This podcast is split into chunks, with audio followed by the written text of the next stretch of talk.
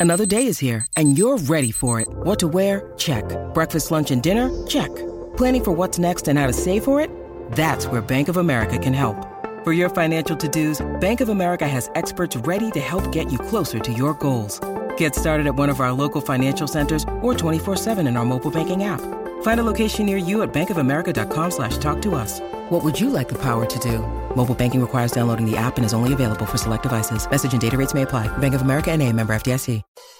Being a parent can be really challenging. It's normal to feel uncertain about whether you're doing the right things to raise healthy and happy children. That's why Child and Family Resource Network focuses on connecting pregnant parents and those with kids under the age of five with free support services to help them build confidence in their parenting journey. Everyone deserves to have someone they can turn to for support with parenting. Visit childandfamilyresourcenetwork.org today.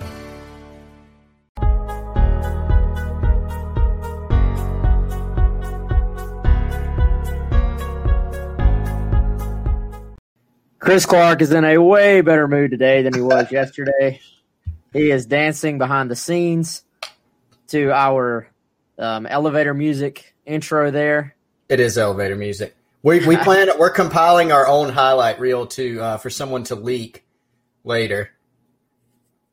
L- luckily, no, nobody could leak, nobody could leak our show unless it's one of us, so we'll know who did it. Yes, If- and actually, it would only be you because you do all the production value. yep. And we have not had to um to beep either one of us out yet, so Not yet. that's good. But uh, anyway, he's Chris. I'm Wes. This is GC Live, day two, rolling along. Man, I'll tell you, it seems like once a season gets rolling, it just rolls. And, and here we are, Right. turning the page a bit from Tennessee. I'm sure we'll still go into that a little bit. I think I think the fan base is still reeling a little bit uh, from what I see online, but talk a little bit of that. And I, I think Chris, the conversation sort of turns to Florida, but then the Tennessee game, maybe through the prism of what does it mean going forward, you know, as opposed to w- just what happened Saturday night. More how much of this is correctable, how much of this is something we're going to see more of this season. What changes do you make if you're South Carolina, and sort of going from there. Uh, so I think that's sort of the, way the focus of this show will sort of turn out.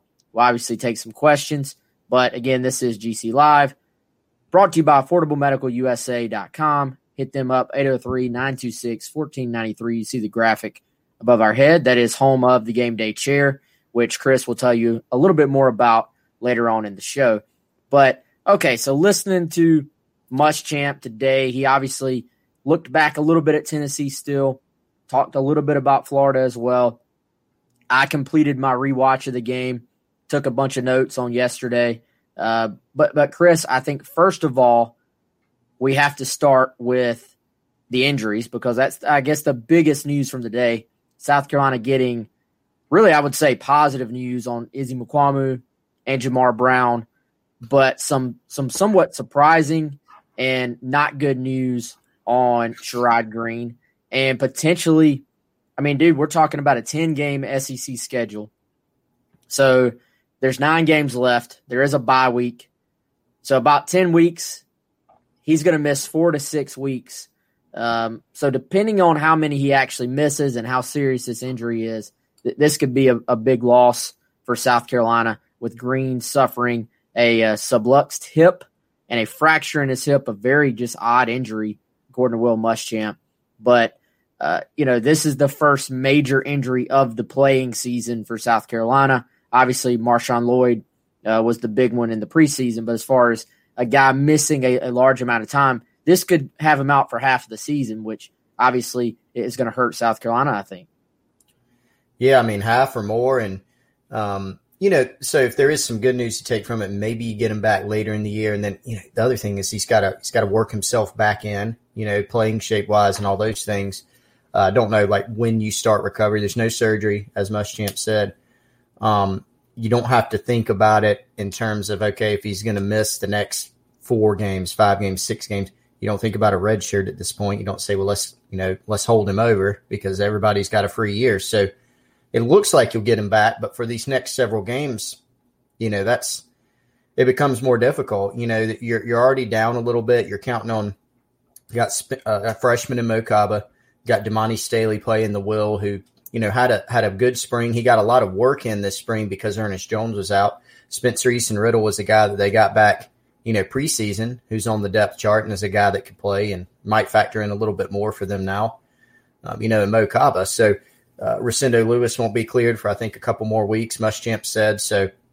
You know that that's the sort of difficult thing is that first of all it takes down a starter, but then it, your depth is probably not ideal there at that linebacker spot. And Sherrod's a guy that has had some, you know, some ups, some downs during his career at South Carolina, but he's certainly progressed during his career to where he's been playing better. And so losing him, I think, is is certainly a blow. But this is a team that, you know, we knew they couldn't afford a lot of injuries to key players. So far, they've been in decent shape. Uh, if they can get Mukuamu back, get Brown back, you know, get Huntley back in a week or two, is a guy who could help up front even as a true freshman. I think that'd be a positive for this team. They, they just can't they can't have these things you know happen. I, I, saw the green play, and it was didn't see exactly how he fell, but it looked like just one of those things just maybe fell the wrong way. Sort of an unusual situation.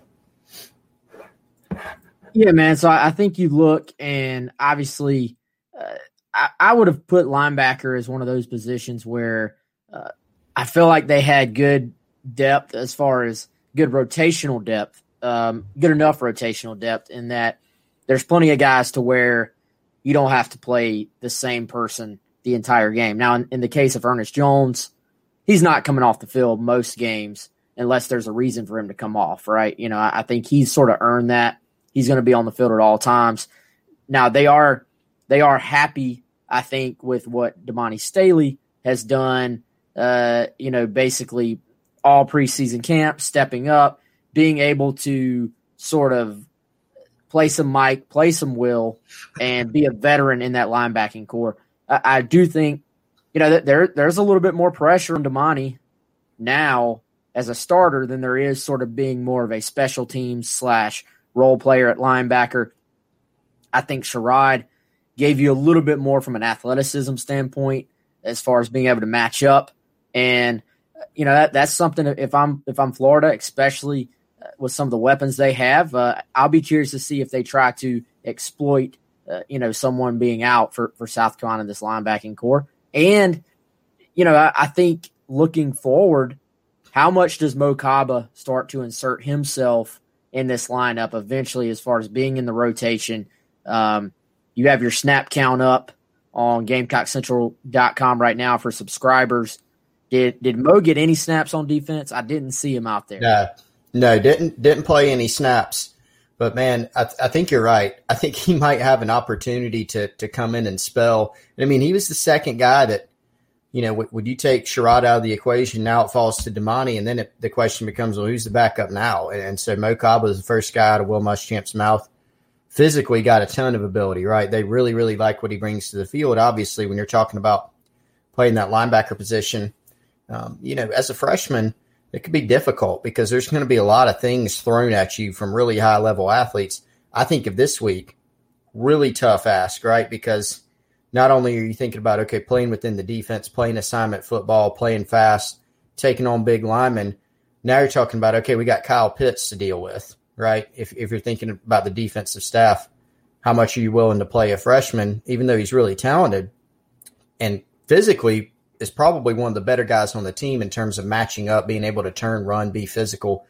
Uh, but now you're talking about Kyle Pitts, who Muschamp likes to talk about that C area, talk about lining up against linebacker, you know, matching up against linebackers. Kyle Pitts is a really, really difficult ask.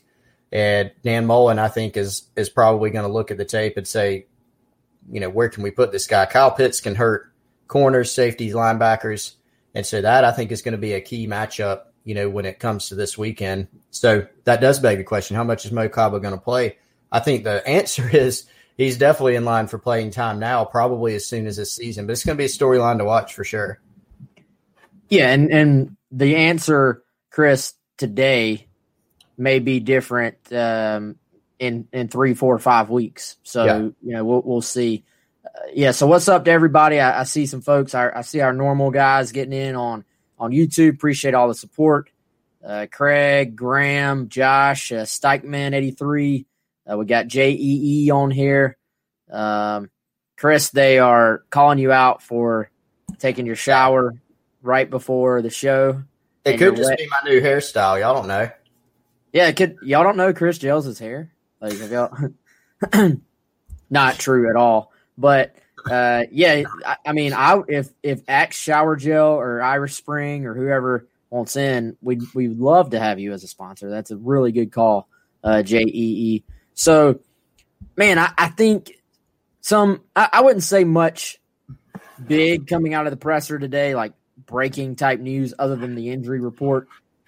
Obviously, some little things here and there that I think you can pick up on moving forward for South Carolina as far as what it means you know, against Florida. Like I said earlier, the Izzy news sounded positive to me. He now any anytime these guys say he ran around some, um, that doesn't you know that really doesn't tell you how much they actually practiced. Right. So it was funny. Uh, Jammie Robinson used the same exact terminology when he was asked, as Will Muschamp, you know, did later on. They ran around some, but sounded somewhat positive, I would say, for Izzy. Anytime there's a groin injury like that, I think you have to you have to be careful with it. Obviously, you don't want to push it back too soon, but very clearly, man, with a Florida offense that's going to spread you out, we know they're going to put a bunch of weapons on the field. Even their tight ends run like receivers.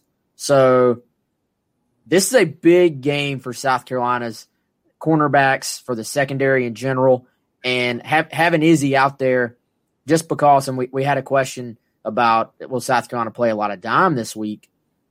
I think if they're healthy enough and, and you know, if, if the right guys are performing well, then then yes, absolutely. I, I think you're going to have to get as much athleticism on the field to try to match up.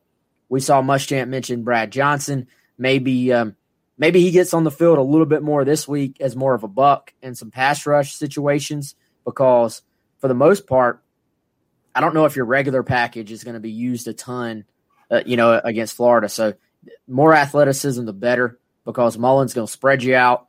He's going to try to pick you apart. He's going to hit all his weapons, and um, probably I'm trying to think of the rest of the schedule off the top of my head. This may be possibly your biggest task of the year as far as just pure um, ability to go up and down the field in the passing game in particular and just playing against a guy who's always going to have a plan. He's got a great feel for the game from a play calling standpoint, and he's going to throw something different at you probably too that you you don't necessarily expect. So the secondary has a, a huge task this week. They do, and you know th- there's a clip that's been circulating from um, uh, Rogers from the SEC network. I always get his name mixed up.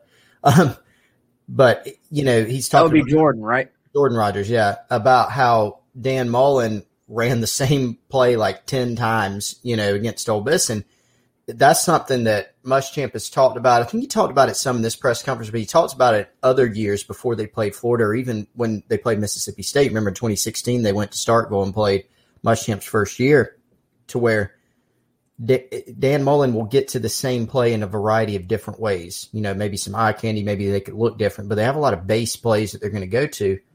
And he just does a really good job structuring that offense.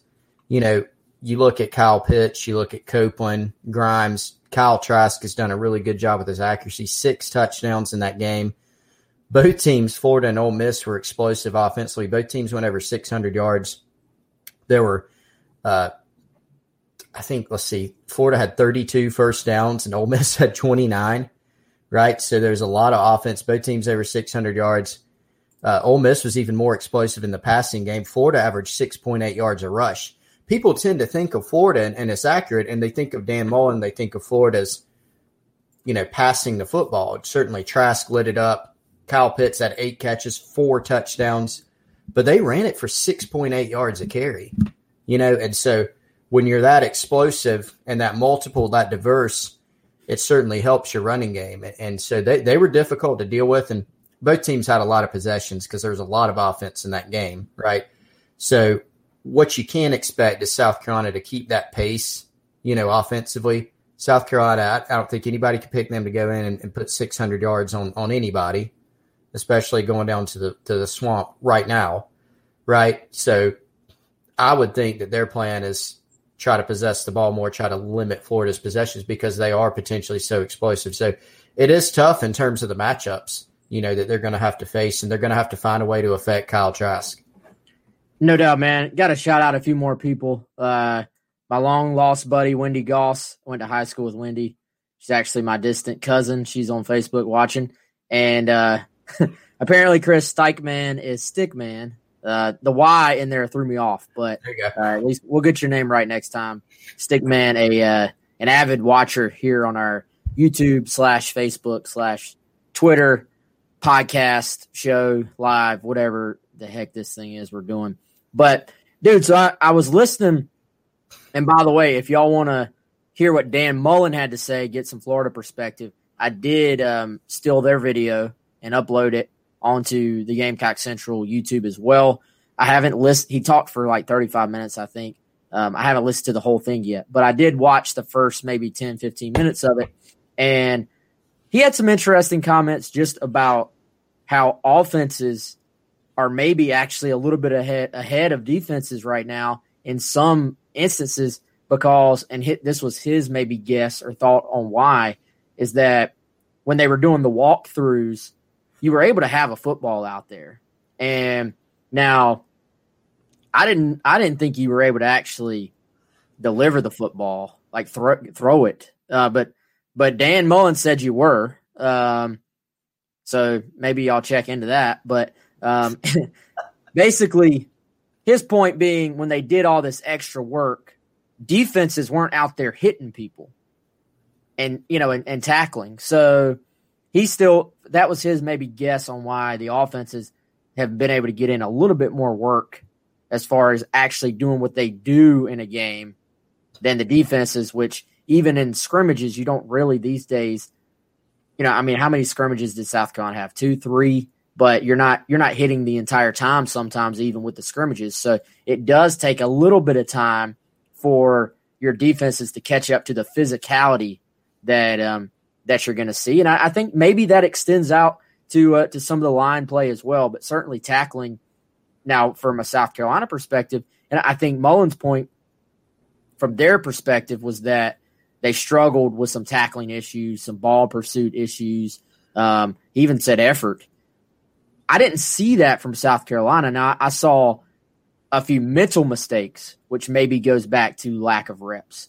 Um, and if one guy's out of a spot, you can get sort of, you know, it can mess you up at, at this level. But I didn't see effort or I didn't really see tackling issues. I think Carolina had 11 missed tackles in the game, which for a game one SEC opponent is really not bad, Chris. Yeah, I think Muschamp noted that they had three or four on one play.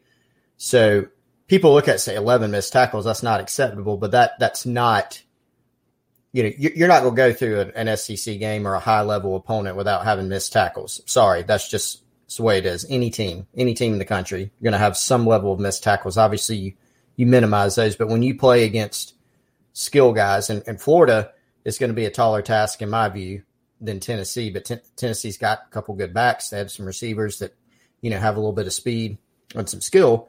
Think Florida's will be a tougher ask, and so it will be a huge, you know, question in this game. But I, you're right, man. I think the mental. I, I didn't see any effort issues with South Carolina either. Close game uh, pretty much throughout. I mean, South Carolina was down 14 at one point, but it was a close game. Plenty of effort. Like you said, just some mental mistakes. Maybe even the effort overrode some of those things. I mean, you think about the little, the busted flea flicker play, right? Where the, you know, the Sam linebacker doesn't take the player to the flat and it left it open. And they're able to get, I think, a 33 yard gain on that.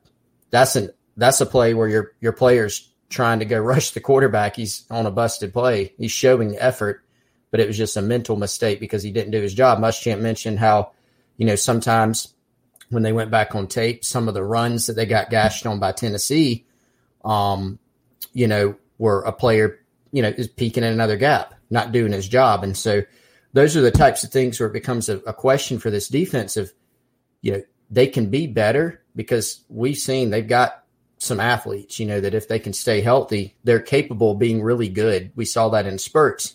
But when they get in trouble is when they have those mental mistakes. So can they clean those things up after game one? We'll have to see. And they're going to have to do it against an opponent that I think is a good bit more dangerous than Tennessee. Not as good up front, but quarterback play and skill position play, I think, is more dangerous. Yeah, I, I agree uh, absolutely. And Paul called me out there on Facebook a little bit. I and yeah, if you have a ball, you can probably throw it out there. But there are my point being there are certain really weird rules when it comes to the NCAA about when you can do what, and some walkthroughs, you know, involve going out and just literally doing walkthroughs, and some walkthroughs involve you actually being able to go out there and, and deliver the football a little bit. So, um, and I, I don't know exactly what time period Mullen was talking about, and I don't even remember the various rules when they went to you know, they had walkthroughs and they had like the OTA style walkthroughs and they had the actual practices and there were a lot, there were more sort of different uh, segments of as far as how things were broken up this year, this preseason than there ever have been before. So let's talk receivers, man, because that that's going to be a topic. It has been all off season. Um, according to one of our posters on Gamecock Central, we've been hyping up Rico Powers to be apparently the next um, Alshon Jeffery or AJ Green. Uh, but anyway, so I thought there were some interesting comments from Muschamp today because he was asked, "Hey, what what about more receivers getting involved?" And his response I thought was was sort of telling. He said, "Well, more guys have to get open," and you know we we've seen comments about well why why haven't other receivers gotten the ball? Certainly in the case of, you know, people asking about Luke Doty, Luke Doty was not on the field. But some of the other receivers were on the field. I believe you can probably surmise that there were some plays called that, that could have gone to them if they had been open, from what Muschamp said. So I, I think you look at the receivers not named Shi Smith, not named Xavier Leggett. Legette did make some plays for South Carolina. Muschamp's waiting on those guys to step up. And I, I think right now, he reiterated it. It goes back to last year, right? We talked about this. Teams are going to play man coverage on South Carolina. They're going to continue to do that. They're going to they're going to just match up however many receivers Carolina has out there. They're going to put that many, you know, cornerbacks on the field. They're going to play man coverage and they're going to say go go win against, you know, man press. And until South Carolina's other guys can step up and do that, it's probably going to be a lot of Shi Smith, some Xavier Legette, and then tight ends and running backs. So I think that to me that that stood out a lot. That Muschamp yeah. was sort of so forward about it. He said, "Look, to get other guys involved, other guys are going to have to get open." Yeah, so a few points there. Totally agree with you, and, and it's a good point. Look, here's what we talked about after the Tennessee game. Shi Smith had a really good game overall 10, 10 catches. That doesn't get done every week. Hasn't happened around here a lot. Mike Bobo, I thought, did a really good job of scheming Shi Smith open. Collin Hill, you know, he was not always the primary read. Muschamp pointed that out, but he was getting open. You know, he's he's the one guy on this roster you can point at that will con- most consistently get open.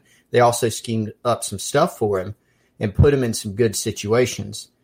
Tennessee knew that going into. They looked they could look at the roster and look at the past production and say Shi Smith's going to be the guy they're looking for.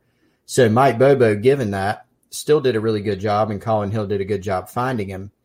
Um, but what we said right after the Tennessee game was, look, going forward, teams now have some things on tape of they know how Mike Bobo is going to use him, and so they're going to have to figure out other options they, they need more production from other guys. Period. Like Muschamp said, you know, aside from Legette and Smith, they just didn't have any guys that affected the game. They didn't play fast enough. Is another thing that he mentioned.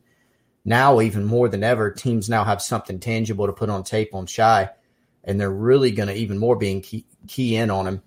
Another thing Muschamp pointed out was you can't really change. Okay, we're going to bracket our coverage on this guy in the middle of the game. It's a little bit harder to make that adjustment. Now teams maybe go in a little bit more, that they've had a little bit of a taste of what Mike Bobo's, Bobo's doing, and he's got more tricks in the bag, I'm sure, and can make adjustments himself. But they'll be keying in on that even more. So it, it becomes more of a concern even after game one of what are you going to do. You know, I thought Mike Bobo did a good job of structuring the offense and spreading, trying at least to spread the ball around. They got the running backs involved, got the tight ends involved, could have been involved more, you know, and just looking for those guys. So it'll be on him to to scheme those things up. It'll be on those players to get open to run the correct routes for the offensive line to block for Hill to find him. Um, but it is even more, you know, urgent, I think, to find some other offensive playmakers now more than ever. By the way, we've got somebody weighing in on Facebook. Um, I want to mention here. Is this the Noah Whiteside, former Gamecock receiver? Noah, is that you? I think it is from the icon. I can't see uh, any of your other pictures on the chat, but one of um, one of my one of the most iconic plays I would say of the Spurrier era was uh, the very first throw or very first touchdown against um, UCF on that Thursday night. Steve Spurrier dialing up the old uh, Mills play deep down the middle from from Blake Mitchell to Noah Whiteside. Uh, what's up, Noah? Hope you're doing well, man. Good to see you around. Uh, comment in there and let us know what you're up to, man. Um, had a question about Ke'Veon Mullins. He played what, Chris? Uh, four snaps. Yeah, I think it was four. So, yep. So he was out there. They they rotated the other tight ends in a bit. One thing I maybe wasn't surprised about, but one thing I did notice was that um, Adam Prentice played a decent amount yeah. up sort of H back um, in some of those two tight end sets as you know as more of a tight end than he did a fullback. So um, you know, and they one thing I think you and I noticed at Colorado State, man, is that he he'll move his fullbacks around. Like you're not just a statue who just lines up at fullback and doesn't really get involved in other aspects. Um, you are lined up at fullback sometimes. You're lined up as a second tight end at times. There was even a play where the fullback was motioned all the way out to the field side, um, sp- you know, spread way out.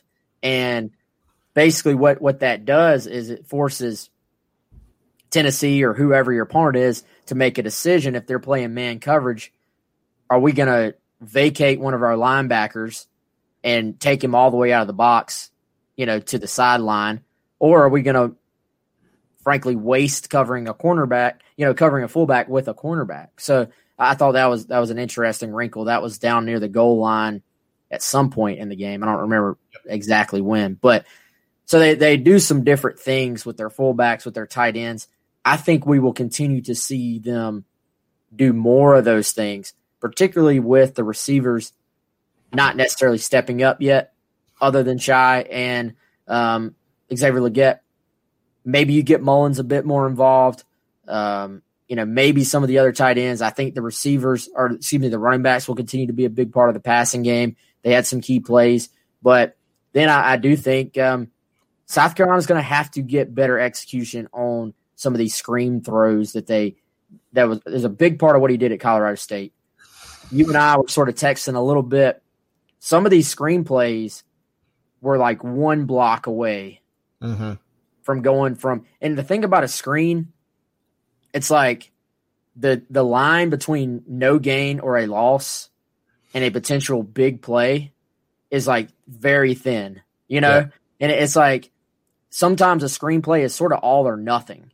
And if the defense can if the defense can sort of defeat one block, then they blow up the play. But if they don't, there's like this one opportunity to make the stop, and then there's a lot of grass in between that first line of defense and then the safeties who have a lot of times been run off down the field by other guys. So, I mean, there was one play where Carolina had a screen set up for Shi Smith. One of the offensive linemen comes out, and we don't know what his actual responsibility was, but if he hits one guy, this play went for nothing. It's probably 10 or 15 yard gain. So I think knowing what the big how big the screens were at Colorado State, that's something that has got to be um, something they clean up moving forward. And I, I, remember even at Georgia, you know, the running back screen game was so big. Um, that wild game, the Melvin Ingram fake punt game, you know, 45 to 42, both teams put up, well, Georgia put up even more offensive points because South Carolina had, what, a special teams touchdown and at least one defensive touchdown. And Georgia just kept going up and down the field, scored late. I think Bobo's threw, you know, 37 running back screens in that game. It was just, it was all over the place. So it's certainly something he likes. You know, they had some, when Zaquandre White came in the game, I was always keying in on, is this a running back screen, right? Because that's, that's sort of his bag. That's something that he's could potentially excel at, at with his space abilities. But he just didn't really get that much of a chance. He had, he had a one or two plays, whether it was a run play or a screen that was sort of blown up. I remember they had one um, I think it was a receiver screen on the perimeter that you know the slot the receiver blocking sort of in the slot got blown up by safety coming down. That ruined the chance of that play. So they've got to get better in that category too. We're, we're talking about receivers and tight ends constantly in terms of catching the ball. They got to get better in terms of perimeter blocking as well.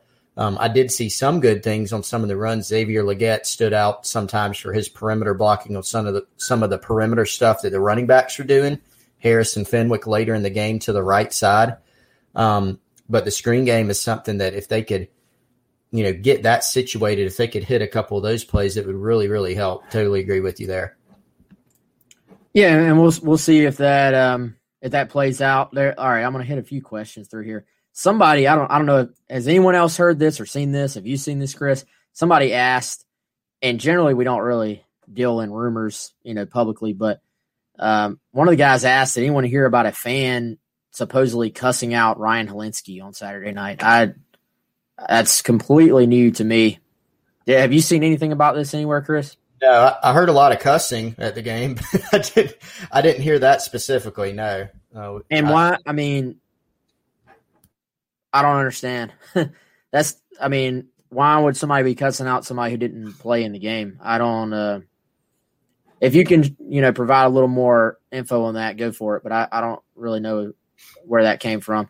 Uh, let's see. Question about Brooks. Yeah, nothing new on Brooks. They're still working through it. Muschamp said, and man, Chris, I still think that that's a huge part moving forward. If they can, even if it's week three, week four, whenever it is, I, I think getting him in the mix would, would be big for this team and, and something that um, obviously, they there there'll still be a complaint, right? In that you didn't have him for however many weeks he he misses, but I think at, at any point you'd uh, you'd certainly rather have him than than not have him. So, all right, let let's sort of and we're going to have a Florida guy we think we hope on the show later on this week, Chris. But I'm I'm looking at it.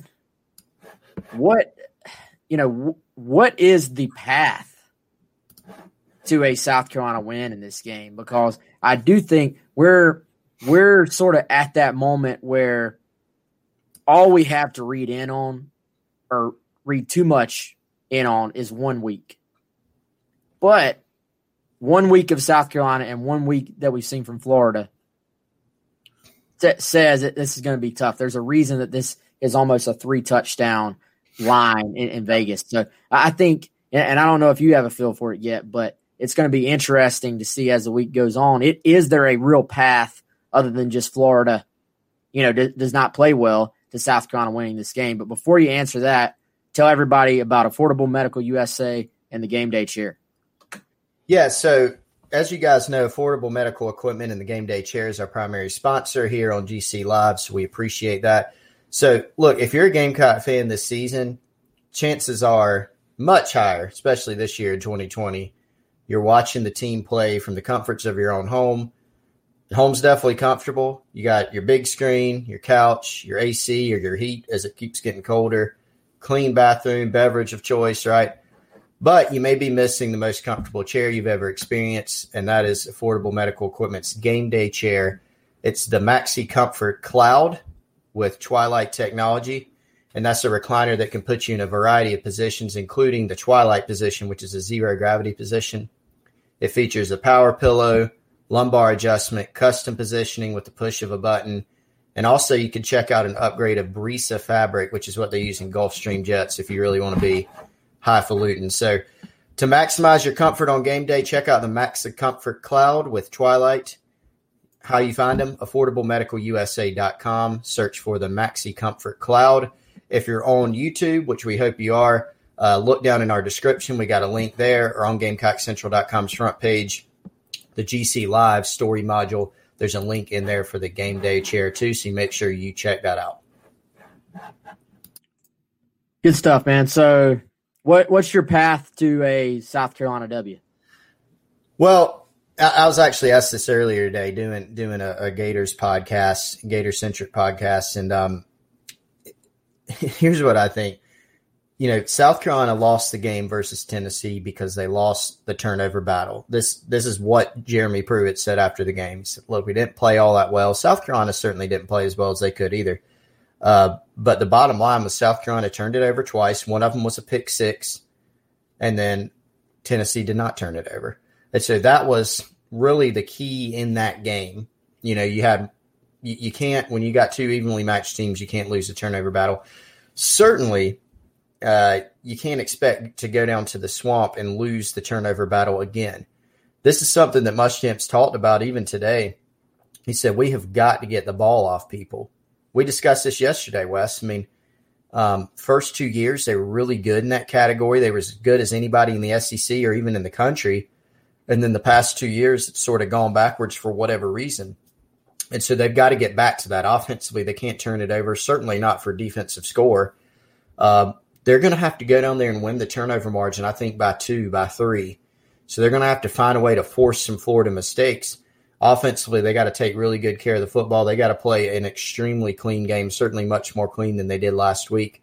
And they're going to have to, I think, capitalize, you know, on any scoring opportunities that they get. But uh, my, my biggest one is that turnover margin. You, you have absolutely got to force some turnovers in this game. That's what we saw South Carolina last year, that shocking, you know, Georgia game where they go down to Athens. What was the difference? Georgia probably you think of the more talented team, probably the better team. That day they weren't because they turned it over. One of them being an Israel Mukuamu pick six, three interceptions overall. It's not going to be a formula to win a game in the SEC. So South Carolina wants to recreate that. I think that's what they have to do against the Gators. By the way, a couple people are asking about uh, the Muschamp presser. That is, if you go to our, if you're already on our YouTube, just click over.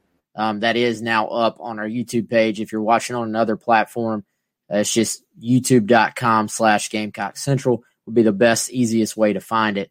So, yeah, I think you're right, man. I, I think uh, Stickman and, and some of the other folks in our, our chat here have it right as well. You you got to put pressure on Kyle Trask, and I, I think with with Florida, man, you you've got to find a way to get them out of a comfort zone, right? I mean, you look at Ole Miss and, and that Jordan Rodgers video you were talking about earlier, the fact that Florida ran essentially the same play. Now they're doing it out of different formations. They're doing it with a little bit, you know, window dressing here and there. But for Trask, and this is something we've heard people say about Mike Bobo as well, it can look different to the opponent, but to the quarterback, it's it's one read, right? Not one read, but it's the same read. Um, and in a lot of these plays, or in some of those plays, and, and I thought, by the way, side note, Jordan Rodgers, I would say, has really developed into being a good on air presence, you know, analysis guy. Was very impressed with that video. Yep. Um, did a really good job of explaining it. And, you know, I think you watch it and you learn something, right? Well, Mullen is known for this, where he's got a little bit of spurrier to him in that if if you don't stop it, he's going to continue to run a concept until you show you can stop it. Now, the concept that he ran against them, it may be a completely different go-to concept that he runs this week. So you're, you know, South Carolina certainly going to prepare for that. Um, little, you know, he called it circus, uh, which is basically, uh, you know, a corner with a flat underneath it on one side, a uh, post or a dig, depending on middle of field open, middle of field closed down the middle, and then a um, basically like a hitch come back with a flat route attached to it on the backside of the throw. If you haven't, just go to Jordan uh, Rodgers on Twitter if you haven't seen this. Really good stuff. Well, yeah. you know, Mullen's going to keep doing stuff like that until you show that, that you can stop it. And I think the other thing about that that stood out was there was actually a couple of times where Trask got to the third, the fourth, and then even the fifth read on this call, right? So the fact that he anytime a quarterback is getting to a fifth read, for one, means the guy's very, very comfortable in this offensive scheme and in whatever play call you're you know that you're in, right? But it also means your offensive line is giving you a tremendous amount of time to work through those things and a complete entire field read too, right? I mean, this is not a lot of times coaches will will simplify and cut the field in half, or it's a one-two read to to one side, and then it's just a quick, you know, a drop off to the other side. He's doing full field reads from one side to the other, working himself back around. So to me, that that tells you both of those things. He's very comfortable, and that this offensive line did a really good job against Ole Miss. Yeah, so that that to me is another key. Could South Carolina win up front? big challenge facing the Tennessee offensive line because that's a good group. South Carolina, you know, they had some drives where they got gashed by the run, particularly the one where, where Tennessee tempoed them some. They got to clean those things up. But ability wise, South Carolina matched up fairly well against Tennessee. Um, they had one play where they almost got a turnover. Guarantano was able to fall on the football, uh, but they affected them. Guarantano said after the game, a lot of people were pointing out, well, if Guarantano was better throwing the football, that would have been a different game, which I totally agree with. He had some guys open, but the difference was South Carolina did a good job of affecting him. Guarantano said, I, I, I felt pressure, anticipated pressure, and so I sailed some throws. That's good defensive football up front. So if if Carolina, if Trask has all day to stand back there, it's going to be an extremely long day, you know. And a side piece of that is that they're going to be able to run the ball effectively from that point. You know, something Muschamp pointed out today, and we talked about it a little bit earlier in the program. You know, Mullen wants to run the ball. What we talk about Trask and Pitts and the receivers, he wants to go run it. You know, they were almost seven yards a carry against Ole Miss. If South, if they even approach that against South Carolina, it's again, it's a long day. So that's what they they've got to win this game up front to have an opportunity to go affect Kyle Trask and not let him stand back there and deliver the football and get Florida, like you said, Wes, off rhythm. Yeah, and man, I, to give uh, Trask credit, I would say this. I mean, this guy has improved a ton with his opportunity to play. I mean, I remember watching him first half last year, you know, against South Carolina. I I really wasn't even that impressed with what I was seeing.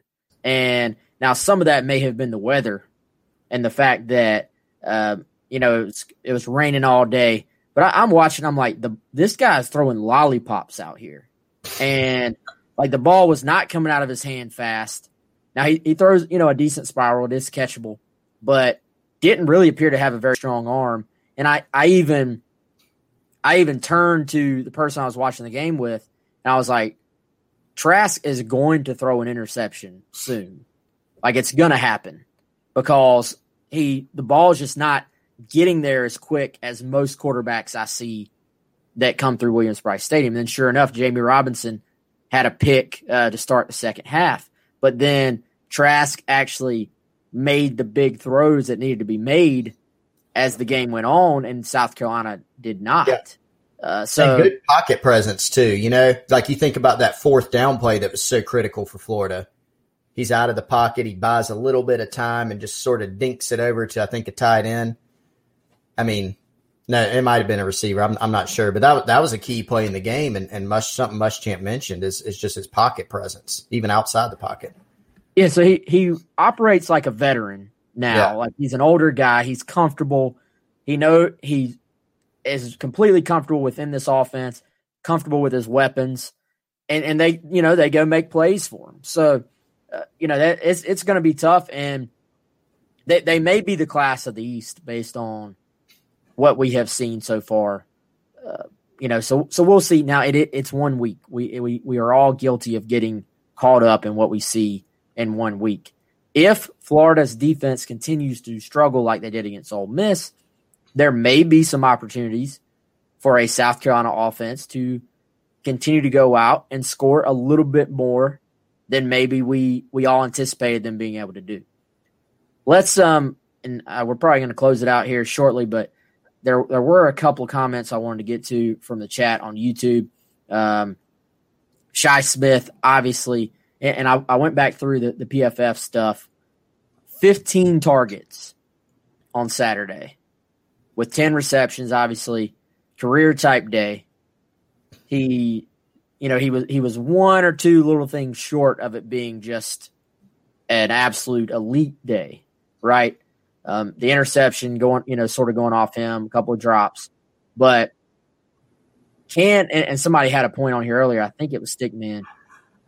Does he have the physicality to hold up for an entire season?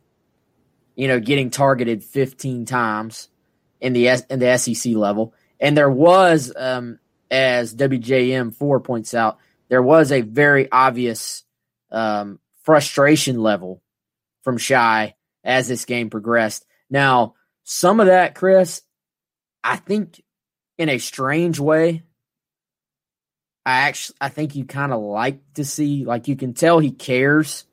He's competing. He's out there. It matters to him. And this was a very chippy game as it went on. The receivers are getting mugged with nothing being called. And that continued throughout the game. So was I, there? A, sorry, Wes, I didn't mean to cut you off there. Was was there a a holding on the line on either line, like offensive line? I don't recall one. Uh, I I don't I don't think so. And I mean, you know, and I get so South Carolina's defensive line was frustrated. I'm sure at some point South Carolina's offensive line held Tennessee because you don't go through a game like this without committing a holding penalty. It's really a question of do they call any? Um, yeah, I mean, dude, Shi, there was a, a third down play where, I mean, he got, abs- I posted on Twitter, he got absolutely mugged. The DB, Slaughter, I mean, he had his back turned, he's pulling his arm, and he's pulling him down when the ball arrives, and the back judge just stares at it.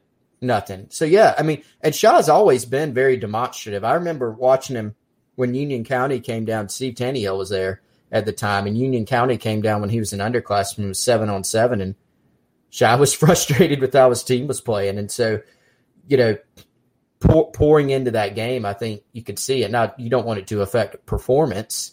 I don't think it did because he was he was up to the challenge the whole game, but I'm sure it was frustrating. And maybe you're right; it might be a positive that he cares. That the alternative is he doesn't care. He's just sort of mm-hmm. lackadaisical out there. Yeah, and you know, I, I think moving forward, yes, Shi, is going to be a a big part of the game, and uh, I think he'll be a big part of every game plan. But as we've said all show, um, him stepping up um, is good, but he's going to need guys around him to step up as well. But um, to to the person's point, yes, Shi was fired up, but I, I think you kind of see why. And you, you want you want a guy to have energy like that. So as long as you can walk the line, and as long as you know Muschamp pulled him over there and sort of hugged him and sort of calmed him down a little bit, you'd rather have, but you'd still rather have to calm a guy down than you would have to start him up. I want to get to one final thing, Chris. You mentioned this in your insider report. I don't know how much we've talked about it. I'm sure we've hit on it, but the second half play of the offense compared to the second half play of South Carolina's offense a lot of times last year.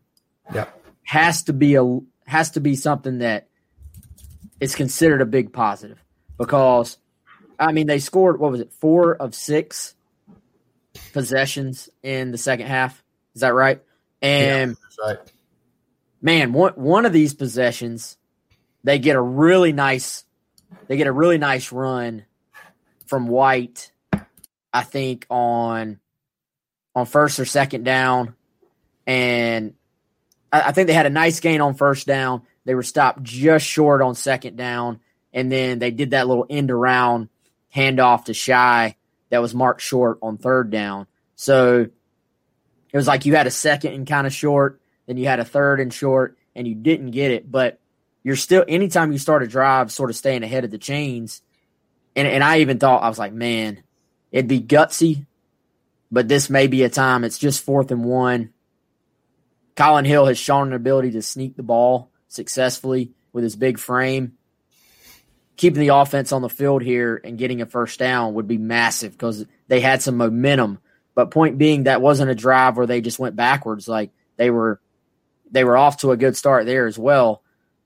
Second half offensively looked completely different than most of the first half. And considering how few times they were able to do that last year, I mean, Chris, you broke it down. I knew it like from the eye test, but I didn't realize how just demonstrative that difference was. Yeah. So, beginning of the Tennessee game, first drive of the, the Mike Bobo offensive era, they go down and score. So you go, all right, here we go.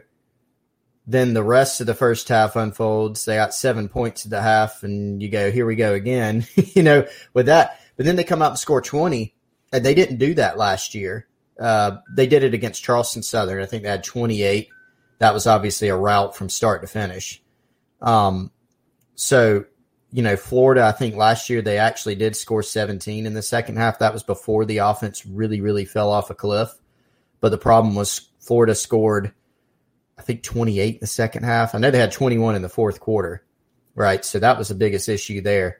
Uh, but Carolina just couldn't second half wise. That's why we exited that season with so many fans talking about adjustments in the second half. What, how are you going to adjust? And so Mike Bobo made some adjustments, you know, and, and they went out to their credit and executed them. So credit the offense and credit, credit him for doing that. They, they did enough offensively in the second half, you know, to go win that game. So that's going to be a key, you know, throughout the season is when teams adjust to South Carolina. We've seen it at Florida two straight years. It happened in the swamp. You remember the 2018 game in the swamp.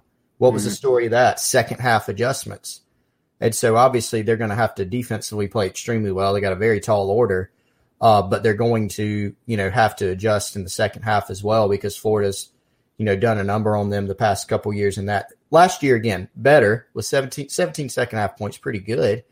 Uh, but they got to be really good there, you know, against Florida too. Yeah, and man, Muschamp has got to be sick to his stomach if you look back at those last two Florida games. Cause yeah, both of them opportunities to win, right? Opportunities yeah. to go uh, get key key victories at the time, and uh, South Carolina unable to do it in the uh, you know in, in the the big moment, second you know in the second half. Uh, had a, had another question about Joyner and Doty. I mean, D- Doty was not on the field. He'll get on the field this week. Joyner was on the field. You know, he was he was out there a lot of times when they were in three receiver sets it was either Joyner or Josh Vann. They rotated in, so you know, take take from that what you will. But um, you know, I, they were looking at other receivers. I, I, think it's just a matter again of of guys being able to to get out and um, and and you know make plays and, and get open. Uh, let's take one more question here on Facebook. Keith on Facebook. Uh, did I misunderstand what I've been reading preseason that the O line was one of our best units? What happened? Talent gap, fa- failure to execute, just something that we'll be dealing with all year. I mean, I, I think Keith, for one, um, and the way we ch- sort of tried to phrase it would be that they are hoping and that the offensive line is going to need to be the unit that this offense leans on because there is talent at that position. There is some experience at that position. And um, that's not necessarily the case where you have a bunch of proven guys at, at some of the other positions on offense.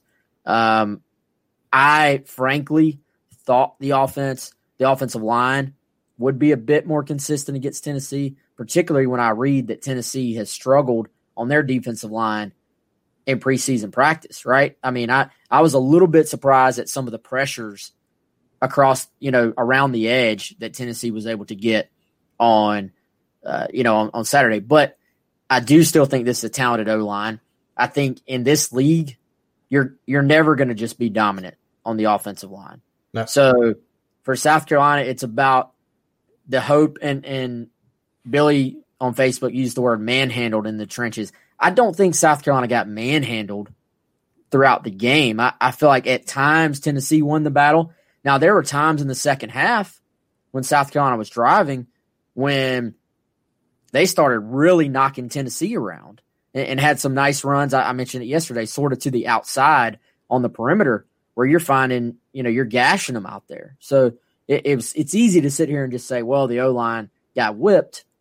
I don't think it's that simple. At times they got whipped, especially in the first half. At times they did some whipping of their own. So I think you you look at it, there's definitely a lot to improve on, but I, I still think this offensive line has the potential to be much better than uh, than we saw on Saturday. But we also just have to keep it in perspective that you're going to see really athletic defensive fronts week in week out. Yeah, and when when we talk about the strength, I think sometimes people um, sort of equate us talking about the strength of a particular side of the ball as meaning it's elite, and that's not what we mean when we say that, right? Like what would have been anybody's pick about the if you said what's the strongest position on the team? What would have been anybody else's pick? Is it running back where they don't have Marshawn Lloyd and they lost four seniors? Is it tight end with Nick Muse coming back from an ACL and a bunch of unproven players? Is it receiver where it's Shi Smith and then hoping a bunch of guys step up? Quarterback Collin Hill, maybe, but he's even a question mark because of the health and just stepping into a new situation with unproven playmakers, it'd be the offensive line. And and I do think sometimes people look at the stats, look at the rushing stats, or they look at uh, sacks. For instance, sacks is a big one. People look at. Well, we gave it this many sacks. The offensive line stinks. Well, one of those was on a receiver, one was on a tight end, one was a coverage sack. You know, uh, so you know the running game, the passing game in terms of protection, all those things work hand in hand. And you know, you go back. I think you made a good point, Wes. First drive, South Carolina dominated Tennessee. First drive, they're pushing them back. There's plenty of time. Uh, some of the other drives they dominated. Other times, Tennessee won some one-on-one battles. Uh, they sent some pressures. Did a good job. You know, they had a coverage sack. So there were some issues that were created, but the point is, nobody. Uh, uh you made a great point. Nobody is going to dominate from week to week. When when people ask, when is South Carolina going to have a dominant offensive line? The answer is never. Nobody is going to have one. It just does not happen. South Carolina, Georgia's offensive line last year. Has there ever been as much hype as that team on that offensive line? Like ever. Um, loaded with five stars, NFL players, either current or or future. They got whipped. South Carolina whipped them. It was one game. But the, the point is, I'm not saying everybody should be happy with the performance of the offensive line, say it was great, nothing needs to improve. But the word you use, perspective, I think you have to look at what's happening around the line and always keep in mind that, you know, you're not going to be dominant on every play because the other team's got really good athletes too.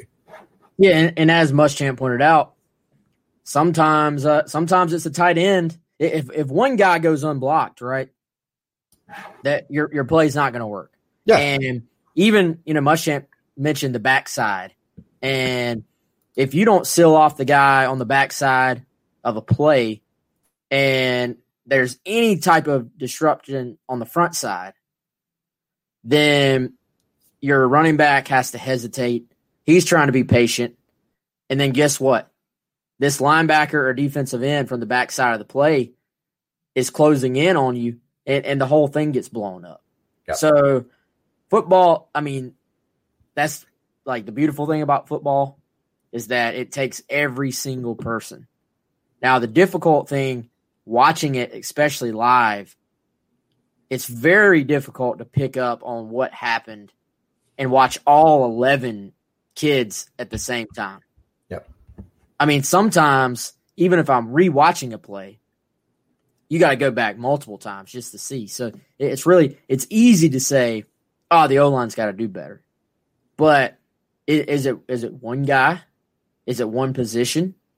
Is it the tight end needs to block better? Is there sometimes the receivers need to block better?